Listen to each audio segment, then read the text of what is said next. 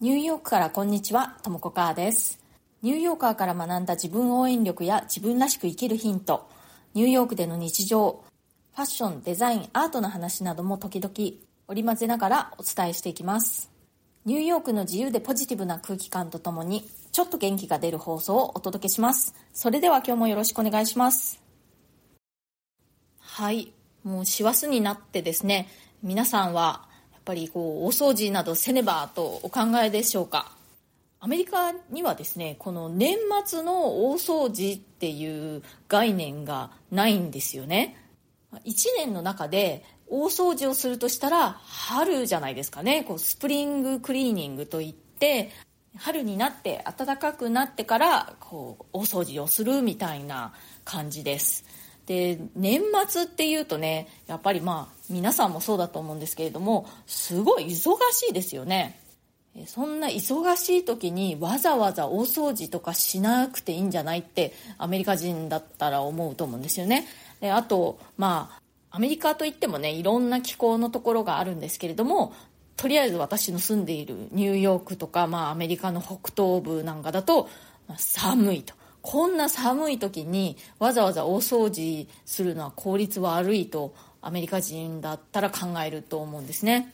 でそもそもねあのアメリカ人ってこう掃除に対して非常にドライな考え方というかあんまりねこう精神性とかをこう感じていないような気がしますでこう日本はねやっぱりこう1年の終わりに大掃除をしてきれいにして清めて新しい年へみたいな感じがあると思うんですけれどもそれってやっぱりねこうあの神道の影響っていうのが結構あるんじゃないかなって思うんですよね。他にもこう日本だとね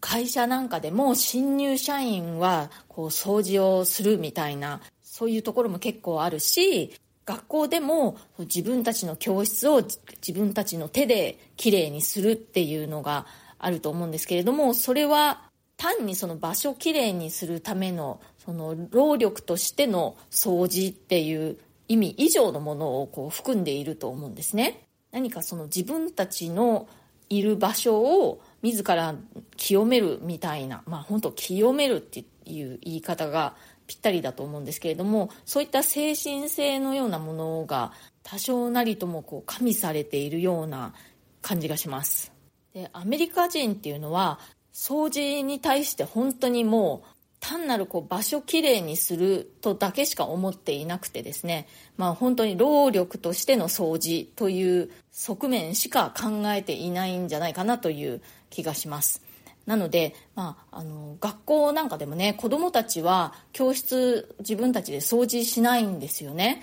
で掃除はあの掃除をする人を雇ってその人たちが掃除するっていうことなんですよ。で私アメリカに最初に引っ越した時にそれを知って結構びっくりしたんですよね。私は日本で生まれ育ったのでそれぞれね小学校中学校高校とかで、えー、自分の使った教室を、まあ、掃除当番みたいな感じで自分たちで掃除していたんですけれど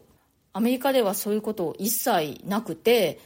掃除というのは掃除をする人の仕事みたいな感じなんですよね。で、あの、そういった掃除の仕事ってあまり英語が達者じゃない移民の人たちがやってたりすることが多いので、えー、その人たちに仕事を与えているみたいな意識が結構ある人が多いのでそこをねあの自分たちでやってしまったらその人たちの仕事を奪ってしまうことになるみたいな考え方をする人は多いです。そんな感じなので掃除ということが本当に単なる物理的に場所をきれいにするという意味しかないという感じなので全然こうあの精神性を全くそこに持たせていないんですよね。なので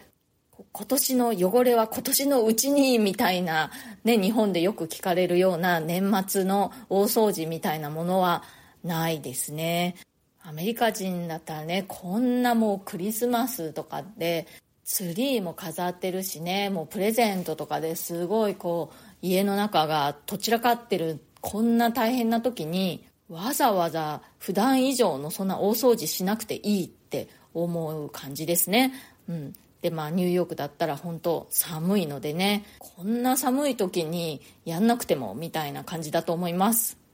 でまあアメリカっていうのはねあの新学期も9月始まりなので春っていうのはあの特にあの年度始まりでも何でもないしまあ割とこう何もない時みたいな感じなんですよね。で気候もね暖かくなるし、まあ、ちょうど掃除にはぴったりの時ってことで、まあ、みんながスプリングクリーニングって言うんだと思います。